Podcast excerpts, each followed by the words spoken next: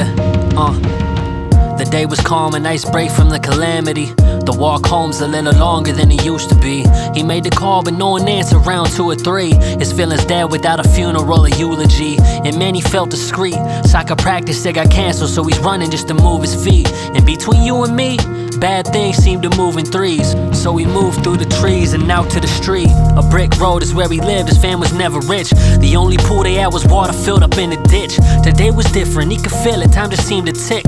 Almost home, still bummed he didn't get a lift. Thought to himself, when I walk in, man, I'ma yell at moms. Practice arguing, the air cursing, sounding calm. The air was tense, he couldn't call it, he just felt alarmed. But he was ready to be home, so we just carried on. He opened up the door and yelled, Hey mom, I'm home. No response, no one's here, so he's home alone. He passed the kitchen to the living, man, he dropped his jaw. A pill bottle on the floor, his mom was all but gone. He starts to panic, grab the phone, man, she's dozing off. Unresponsive, cold as ice, she had the slowest pulse. He smacked her face, she wasn't waking up. As the ambulance was coming, he looked at the table, numb to touch. A suicide note was all but finished. To a pen and three pills, through the tears he tried to read it.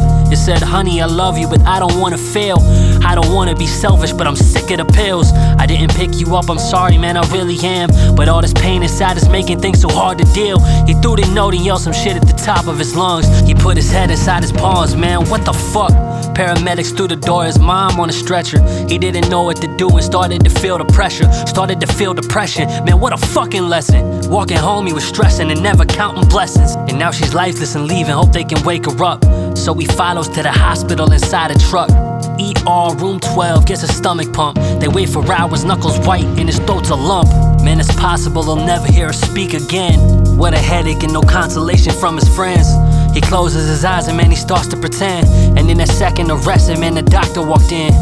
He say your mother's fine, but healing's gonna take some time. Come back tomorrow around four or five. And so he listens, now he's on his way home. Man, fuck, that was close. Uh, suicide is selfish, yeah. Please get help if you're feeling helpless. Know that you're loved if you're feeling reckless. You don't gotta exit, man, you need some effort. And we know that it hurts, so we give you credit. But think about it first before you feel the death wish.